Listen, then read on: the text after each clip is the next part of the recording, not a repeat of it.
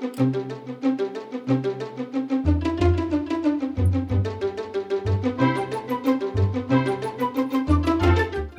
I'm Anthony Day. This is the Sustainable Futures Report for Friday, the 10th of July. This week, I'm talking about the energy industry with James Spencer, Managing Director of Portland Fuel. Is this the oil industry's endgame? When and why can we expect an oil price spike? Is an electric transport fleet an impossible dream? And does the future lie with hydrogen? Insights from inside the industry. And in other news, McKinsey on carbon capture usage and storage, California legislates on electric trucks, and public doubts about the UK government's recovery strategy. But first, the interview. When I do interviews, what I normally like to do is some research so I can ask some informed questions. I think in this situation, I've got no idea what to ask you. When we first met in 2013, Yes. I made that presentation, yes. and coal was generating 35% of the UK's electricity, bog standard coal. If you'd Mm. said to me then that in seven, seven years, Yes. that 35% would, under most circumstances, be reversed so that that was about 35% wind. Literally, I would have, you know, you would have been carted out in, you know, a straitjacket. This guy's lost his senses.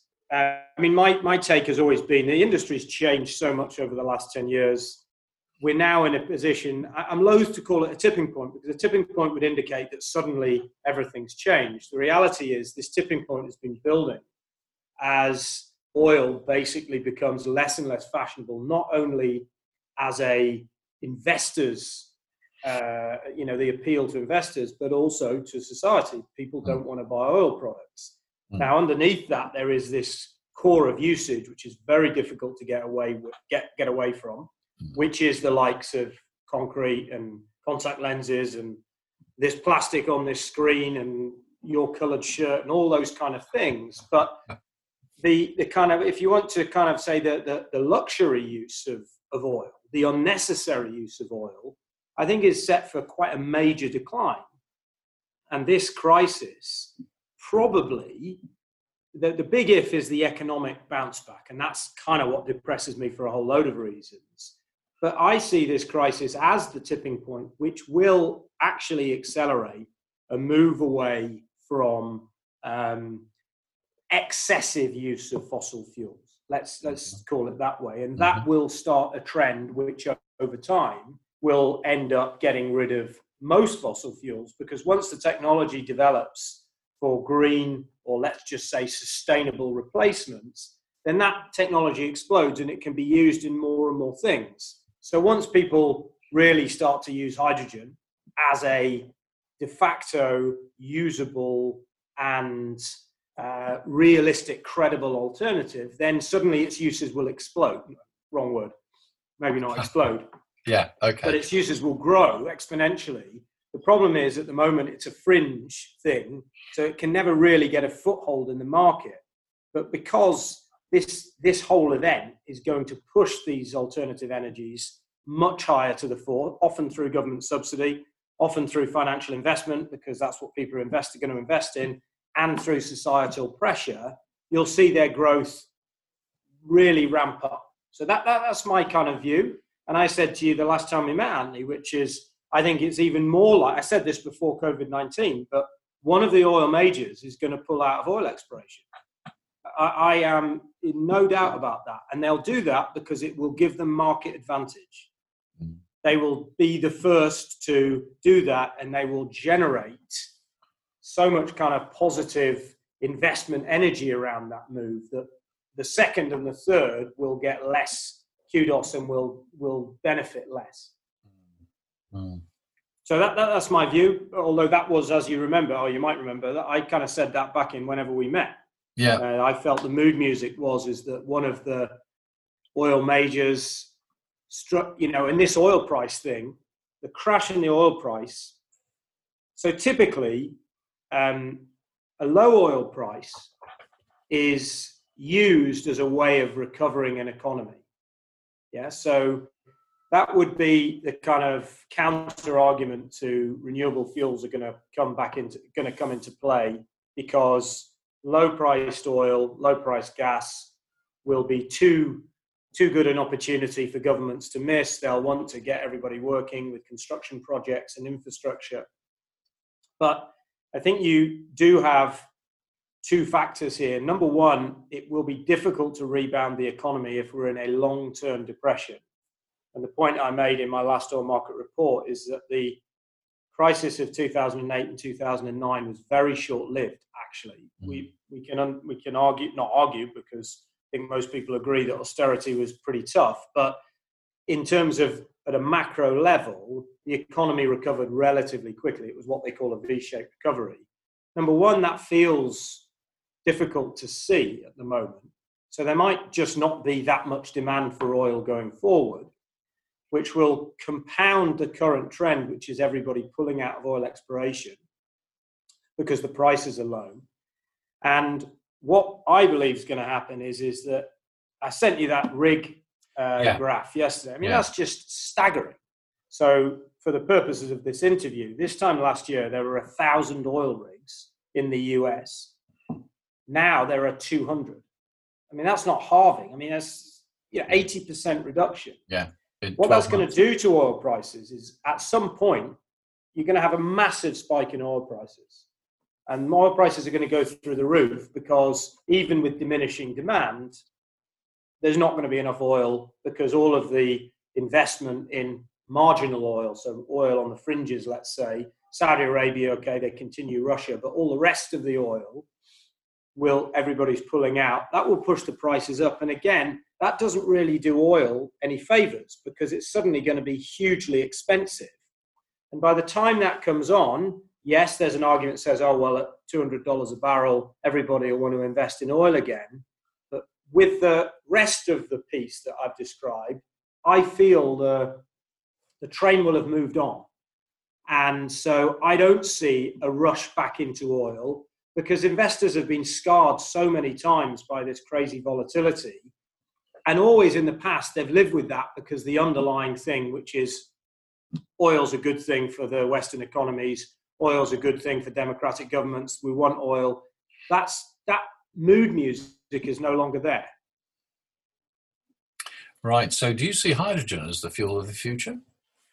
I do, and I, feel, I suppose, selfishly, um, I feel happy about that because I understand liquid energy better than I understand battery energy. So that's mm. probably, mm. you know, mm. telling myself what I want to hear. Mm. But I think electric mobility uh, we have massive problems with electric mobility, ranging from the practical, which is the kind of powertrain you need for buses and trucks. Uh, they kind of was, and I think we're proving that that they do work for cars. But even with increasing technology, you're talking about weights of four, five tons for the battery alone on a truck. Yeah, so there's totally practical issues about road road weight limits, so, you know, nerdish fact is 44 tons is the maximum limit for road weights in the UK. You take out five tons, that takes out quite a lot of capacity. In a difficult economy, that pushes up prices. So there's there's lots of practical issues. There's resale value of electric vehicles. Almost all vehicles are based on depreciation and resale value. There's not a great deal of understanding how electric vehicles will be recycled through the system as second-hand and third-hand sales. And then that's the kind of practical economic reasons that we'd see in the West. The kind of um, the societal issues are the mining of this stuff. I mean, we just don't have enough precious metals in the world to meet the demand global car pool. And of course, there's an argument said, well, we shouldn't be driving so much and we shouldn't be consuming so much, but you know, good luck with that one. Eight and a half billion people is very difficult to, to come up with a, an adequate or a sustainable solution. So the kind of mining, and you know, I, I went to a mining precious metals mining conference um, about a year ago, and there was a guy there. He was, in fairness, he was let's, let's say he was at the kind of redneck end of the scale of the attendees there. But the point he made, which was very uh, powerful to me, is that when we talk about oil being depleted, we actually know we have geological surveys that show how much oil is in the ground. Based on the projections that we're talking about for electric mobility, so cars going electric, trucks, buses, etc., etc., there's just not the precious metals on the earth. And every geological study going would say there is just not enough precious metals, lithium, cobalt, all these kind of things that go into batteries to meet the predicted demand. So it's all very well saying that electric cars and electric buses are all going to go up to, this level. Where's the precious metals going to come from? And he said, you know, unless you're going to go and mine on Mars, and he made light of it. But we just don't have that resource. So oil is bountiful, precious metals are not. Mm, mm. And I've thought for a long time the next kind of major societal, um, social um, outrage, understandably, will be just the total destruction of Central Africa, uh, all of the bits that go with that through the mining of precious metals so we can all have electric cars. So, as a very long answer to why hydrogen, I'm fairly sure, will have a part to play in quite a major role, mainly because its power generation is very, very efficient. So, whereas getting an electric truck to pull 40 tons of cargo is a very major piece of battery technology. Getting hydrogen to power that, there's if difficulties with supply chain, there's difficulties with safety, etc., and there may be difficulty in producing sufficient hydrogen. But the concept of hydrogen propulsion is easy. And that applies to buses, that applies to trucks, that even applies to planes. So, of of all of the kind of renewables, if we can, the problem with hydrogen is at the moment it's not renewable because it comes as a byproduct of refining oil. Mm. Um, there are other ways, aren't there? There, there are, are, other ways. ways. And I think the scale is the issue there, Anthony. So there are definitely other ways of producing hydrogen, mm. um, but it's getting it to the mass production that we require. Send you back to, to the argument of, well, do we want mass production? Isn't the whole point of COVID 19 that globalization and mass production causes this kind of over consumer over consumption and we don't think about what we eat we don't think about we just fly for a weekend here and you know we we disposable fashion we buy a well i don't but i'm sure you don't but you know people buy a set of clothes or a t-shirt and they wear it for a day and then they throw it away. So the whole mass consumption argument is powerful, but somewhere in the middle is a requirement to produce energy at scale to keep us even close to the level of development that we're used to. Yeah, yeah, yeah. So you, it's a question of energy density. So storing hydrogen then on a vehicle is presumably going to put less weight for range than batteries would. Yeah, so it's definitely the, the less weight. I think most of the evidence is fairly clear that the price of alternative vehicles is coming down very Oh, yes. Oh, yes. Yes. yes. Although not in the world that I live in, which is the commercial end. So to put some kind of numbers on, uh, I mean, hydrogen buses, woof, you know, kind of even more, but a bus, you know, maybe your listeners will be surprised to know that a bog standard diesel bus, mm. uh, new, costs about 150,000 pounds. That's just a bog standard bus. Right. Okay. An electric bus is about 450,000 pounds. Oh gosh.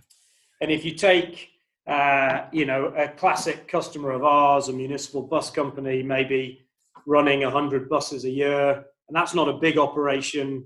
Um, you know, someone like a Go Ahead have five and a half thousand buses. But if you just take a uh, a small, not small, medium-sized town, uh, well, somewhere like a York, York is run by a major group, First Group, but in terms of the total buses, probably somewhere in the region of 150, 160 buses. So you can kind of do the maths of where 150 buses times 150,000, if they want to go electric, 150 buses times 450,000. So number one, nobody can buy those outright. Number two, they have to be written off over a period of time, normally between seven and 10 years. Um, so, and again, in terms of a transition, even if somewhere like York tomorrow said we're 100% going away from diesel, then you've still got 10 years of all the 10 years and nine years and eight years of all the remaining diesel buses. And mm. there's no way that any municipality can afford to pull out of that hire purchase arrangement because you just at that kind of cost you cannot buy everything outright everything has to be written off over a you know a, a logical depreciative period yeah. and that yeah. typically is 7 to 10 years some places try and run it for 15 years yeah yeah Yes, nothing simple. Nothing, nothing simple. Hydrogen, by the way, is more like kind of well. I mean, there's there's just not enough hydrogen buses to have a real proper market value. I mean, there, there are plenty of electric buses kicking around now, but hydrogen is kind of more up to the 750,000 for a hydrogen bus. Really? Yeah. yeah. But again, that, that's maybe not that helpful as a figure because prices come down when you make things in scale. We're back to the mass production of things. But uh, there's enough kind of scale in electric vehicles. I mean, you've got someone like BYD in China uh, who are, I mean, their their hometown, which is somewhere uh, I think it's Chengdu, but I, I don't know that for sure. But um, Cantonese city on the mainland, their whole city of 10 million people is 100% electric bus. Mm. So there are a lot of electric buses kicking around. So those prices come down. There's just not enough hydrogen buses being made to generate any economies of scale to bring the price down. Yeah, yeah. Well, of course, um, in some places, people are going back to trams and even to trolley buses. And then you don't actually have to carry around uh, your energy store. Um, there's one system, and I can't remember what it's, I think it's buses, um, where uh, the bus has a battery, but it stops very precisely at the bus stop, and an arm comes down onto the bottom of the bus and gives it a boost for only about 15 seconds while the passengers are getting on or off and that's enough to keep the thing running uh, throughout its route because uh, and that must mean that it's uh, the, the, batteries must be a lot cheaper because they're not uh, not nearly as big. Yeah um, well so there's two things on the size of batteries. I mean that's the model with tesla which is you know so tesla has about 100 batteries in a tesla car. So all the batteries are kind of throughout the whole fabric of the car mm. rather than in one engine Mm. That is a better distribution of weight. It is a problem for disposal, of course, because then you've got to dispose of 100 small batteries rather than one large. Mm. Um, uh, so that that idea of smaller batteries is actually increasingly seen as a more efficient way of doing things. Um, the second thing, you, in Milton Keynes, a bit similar to your model that you've just described there. In Milton Keynes, they actually have magnetic coils under the one route has magnetic coils under the ground, um, and uh, as at each bus stop. So as the bus stops, then it takes a, a charge, just a, a, kind of momentary charge from these magnetic coils, and that ch- tops up the battery. Um, and each time it stops, it gets a top up, and that keeps it going for longer, etc., etc. So there, there are clearly there's quite frankly, there's ingenious stuff going on in that whole sector. Um, the bus sector has always been particularly innovative, uh, mm-hmm. probably because it's always been up against it. As a you know, as, a, as private cars have dominated to survive, bus companies and bus infrastructures actually had to be. You know, people don't would never think it because it's not really seen as a very rock and roll kind of world. But mm. bus innovation is is really up there, you yeah. know, um, yeah. amongst the best. But all of these things, as ever, are hugely costly. And from Milton Keynes, it works. If you think about Milton Keynes, the geography of Milton Keynes, it's wide roads, it's designed for the modern age yeah. where we live, and they, you know, putting underground uh, magnetic coils in York could be tricky. Yes, yes, it could, couldn't it? Yes. Okay, so we started off by talking about oil. Oil is your business. In view of what you've said about oil, where do you go from here? Our business or uh, oil in general? Well, both, but uh, yeah. Um, Well, I think I think the first thing for us. I mean, I've I've done this for 25 years. I used to work for BP.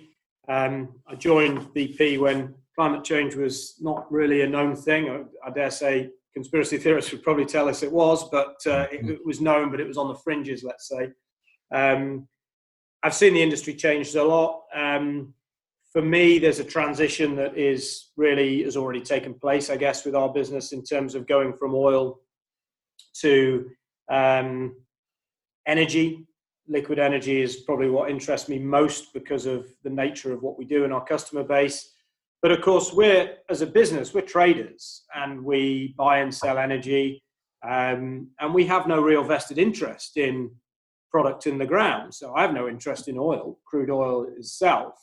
Um, you know, if the oil comes up comes from used cooking oil and is made into diesel, or it comes from hydrogen, uh, we'll you know we just buy the product and we sell it to our customers, be they bus bus companies, public transport, trucking, ships, whatever.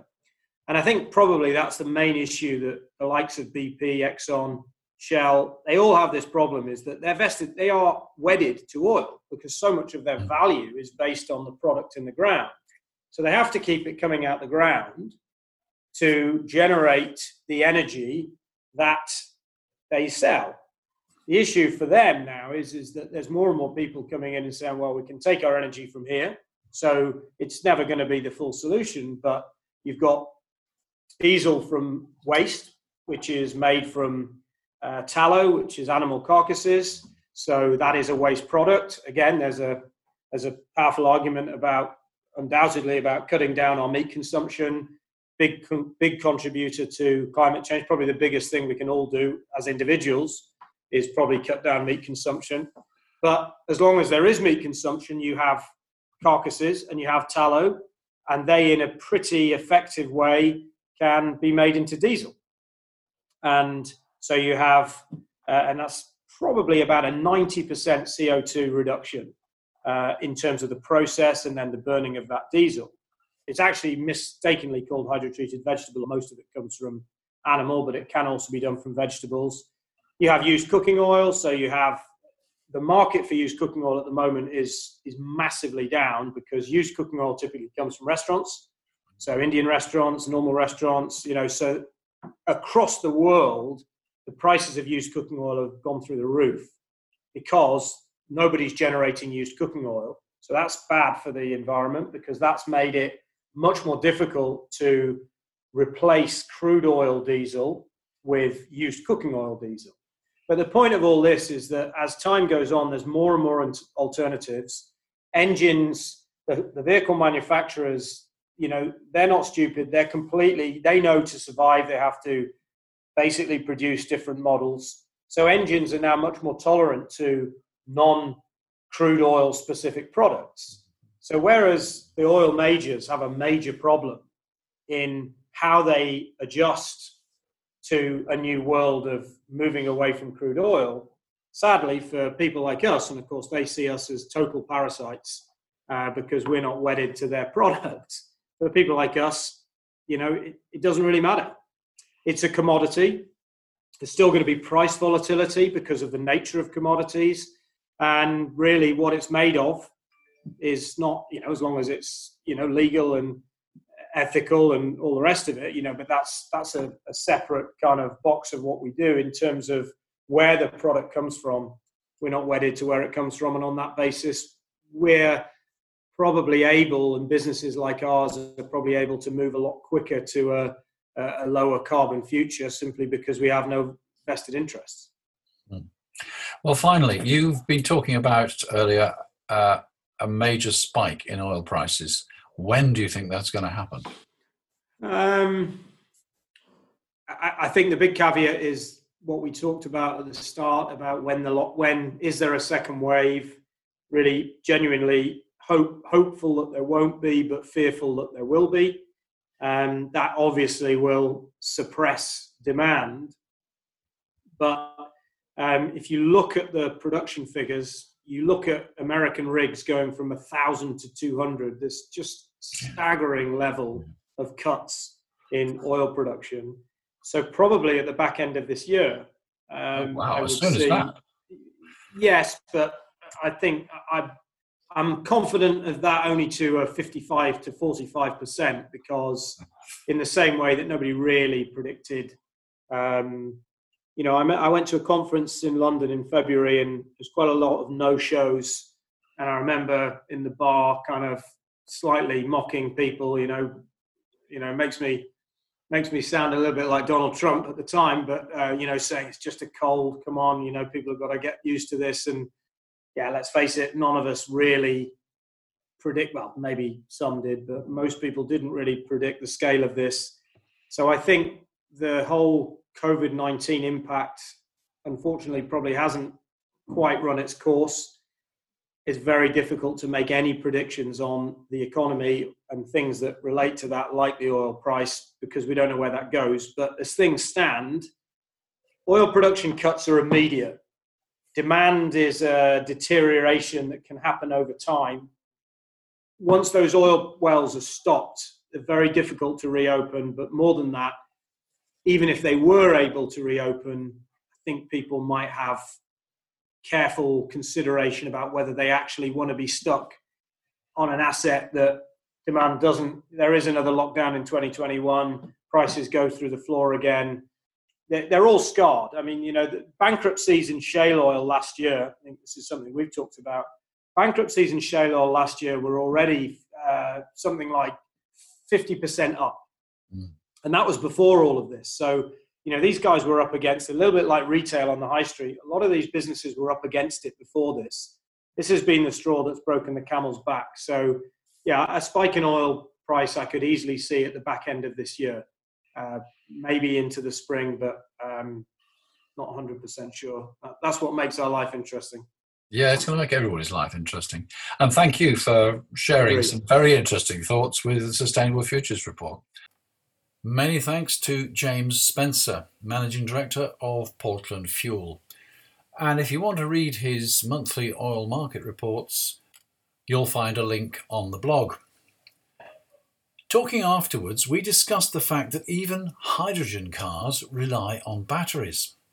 The Toyota version is a hybrid, and like a petrol or diesel hybrid, uses the battery to store energy which otherwise would be wasted as heat in the brakes that set me thinking about an article I read somewhere about cars using compressed air as an energy store. A little research showed that a lot of work has been done in this field, so if you want to store energy which otherwise would be wasted as the car is slowed down, why not use it to compress air? The technology is extremely simple. The tanks would not be nearly as heavy as batteries. Perhaps they could be tubes forming part of the vehicle's subframe and no rare earths or precious metals are required. An article in Environmental Research Letters says even under highly optimistic assumptions, the compressed air car is significantly less efficient than a battery electric vehicle and produces more greenhouse gas emissions than a conventional gas powered car with a coal intensive power mix. However, a pneumatic combustion hybrid is technologically feasible, inexpensive, and could eventually compete with hybrid electric vehicles. You'll find links to this and other articles on the blog www.sustainablefutures.report, including an article about Joe Bamford's plans for his hydrogen bus manufacturing plant. It's not all good news, though. The fuel cells at the heart of a hydrogen powered vehicle use rare metals like platinum and cobalt. Rare metals are also needed for the high performance magnets in the electric motors which drive the vehicle. The inescapable conclusion is that the future of individual private transport is looking very uncertain. Walking, cycling, and electric scooters can take us so far, but certainly not all of us and at present public transport is to be avoided for the sake of social distancing. Public transport must be the future, but it can't play its part as long as the pandemic persists. And finally, looking at emissions reduction, consultancy McKinsey & Co suggests that carbon capture use and storage is the way forward. They caution that CCUS could continue to struggle unless three important conditions are met. First, capture costs fall. Second, regulatory frameworks provide incentives to account for CCUS costs, and thirdly, technology and innovation to make CO2 a valuable feedstock for existing or new products. In the article referenced on the blog, one of the uses they suggest is enhanced oil recovery, pumping the CO2 into part depleted oil wells to drive out the remaining oil. That seems to assume that there will be continuing demand for oil at a price which will justify building the infrastructure to achieve this. Another possibility is incorporating CO2 as a component of cement, effectively locking that CO2 up indefinitely. This is quite ironic given that the cement manufacturing process is one of the largest emitters of CO2 globally. Then there is the possibility of carbon neutral aviation fuel created by combining CO2 with hydrogen. Carbon neutral, mind you, it will still emit CO2 from combustion. Other possibilities include the use of CO2 in carbon fibre as an ingredient in some plastics and the creation of biochar used as an agricultural soil improver. The key to all this depends on the efficient capture of the CO2 in the first place. Apart from biochar, that's created by heating wood in an oxygen free atmosphere. Direct air capture, DAC, is creating a lot of interest, although it is expensive, about $500 per tonne of CO2 captured. CO2 forms only 0.04% of the atmosphere by volume, more than enough to cause environmental damage, but not very much at all when you're trying to capture it. Capture from industrial processes or power generation is much cheaper, but not cost free. The overall conclusion of the article appears to be that the potential is enormous, but storage is not financially attractive and usage requires substantial investment in research. I can't help comparing carbon capture and storage, with or without usage, to the nuclear fusion reactor. You know, the one that's going to produce endless energy for almost nothing. It'll be ready in about 30 years, as they've been saying for 30 years. Although you may remember that when I interviewed him on the 15th of May, Michael Binderbauer, CEO of TAE Technologies, predicted only 10 years. Now, what was that about the impracticability of electricity for heavy haulage? Lexology, an international law reporting site, tells us the California Air Resources Board, CARB, on June the 25th, 2020, unanimously approved the Advanced Clean Trucks Rule, requiring automakers to sell a minimum number of zero emissions diesel, yes, it does say diesel, trucks, delivery vans, and large pickups starting in 2024. The quotas will be phased in, and the rules require most new trucks in the state to produce no pollution at all by 2035. By 2045, every new truck sold in California will have to be zero emission. They seem to take it as read that zero emissions means electric because they go on to say, however, many stakeholders in the trucking industry are concerned the transition will not be nearly as easy and beneficial as CARB suggests. Critics cite the coronavirus pandemic and its impact on the economy as a substantial financial obstacle to manufacturing the new, cleaner trucks, which will also have a high price tag. They also are concerned that the infrastructure and technology including charging stations and batteries, are inadequate for the rollout of such a large amount of zero emissions vehicles. Shortage of batteries, eh? You heard it here first. There's a lot of discussion and controversy about how we should recover the economy as we come out of the pandemic. This episode goes to press before the announcement by the Chancellor of the Exchequer, Rishi Sunak, explains exactly what the British government is going to do. Having said that, most of what is proposed appears to have been leaked in advance and to have been received less than enthusiastically. Billions of pounds make good headlines, but when you divide them out over all the organisations they're supposed to help, all the jobs they're supposed to create, and so on, it becomes clear that it will be very thinly spread. It doesn't compare very well with actions taken by other countries. But we won't know exactly what is proposed until after the Chancellor's statement. But in the meantime, Climate Action reports New poll reveals public believe the government has the wrong priorities for COVID 19 package. This is a response to the announcement made by the Prime Minister, which I mentioned last week. According to Climate Action, a poll commissioned by Conservative Environment Network reveals that the vast bulk of the British public sees a recovery that fails the environment as bad for the economy. More than half of British citizens want to see plans involving measures that tackle pollution and climate change. I'll look next week at what's actually been promised. And that's it for another week. Thank you for listening.